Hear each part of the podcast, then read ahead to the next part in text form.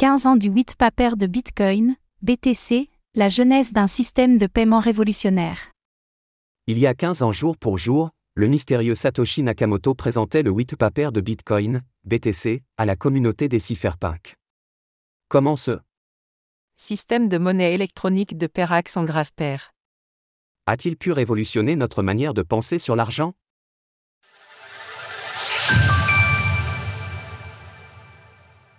Le 8 paper de Bitcoin fête ses 15 ans. Bitcoin, à peer-to-peer électronique cash system. Tout pourrait se résumer uniquement au titre de son 8 paper, un système de monnaie électronique de Perax en grave pair. Le 31 octobre 2008, le mystérieux Satoshi Nakamoto envoyait ce désormais célèbre document de 9 pages à une liste de mailles de cypherpunk, en indiquant avoir Travailler sur un nouveau système de paiement électronique entièrement peer-to-peer, sans tiers de confiance. Il faudra ensuite attendre le 3 janvier 2009 avant que le réseau ne soit lancé. 15 ans plus tard, Bitcoin, qui n'était alors qu'une simple expérience, a parcouru un chemin si important que beaucoup ont désormais tendance à croire qu'il s'agit de la première crypto-monnaie. En réalité, il y a eu plusieurs expériences de monnaies électroniques avant Bitcoin comme Bmoney, eGold, BitGold pour ne prendre que quelques exemples. À l'époque, le terme crypto-monnaie n'était toutefois pas aussi répandu qu'il l'est aujourd'hui et il n'apparaît d'ailleurs même pas dans le 8 paper de Bitcoin, tout comme blockchain.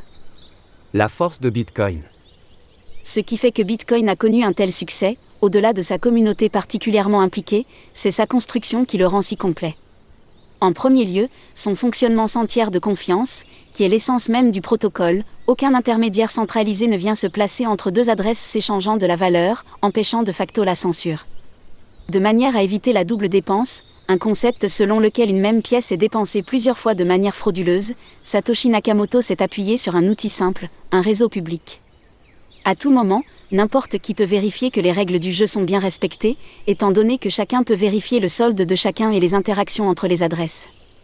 Plus encore, n'importe qui peut héberger un nœud chez lui, à savoir cette sauvegarde de tout l'historique de la blockchain, permettant également au réseau d'exister de manière décentralisée.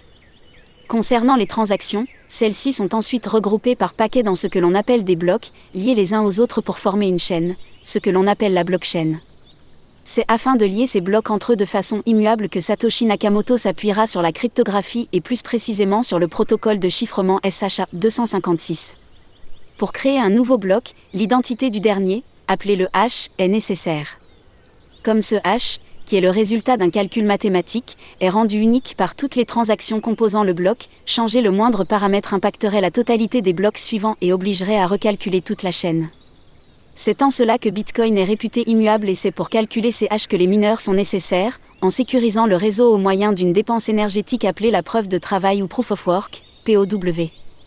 Enfin, le nombre total de Bitcoin a été fixé à 21 millions, offrant nativement une rareté aux BTC garante de leur valeur, là où une monnaie fiduciaire peut être imprimée à l'infini.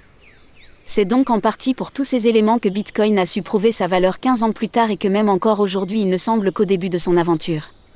Source 8 paper de Bitcoin. Retrouvez toutes les actualités crypto sur le site cryptost.fr.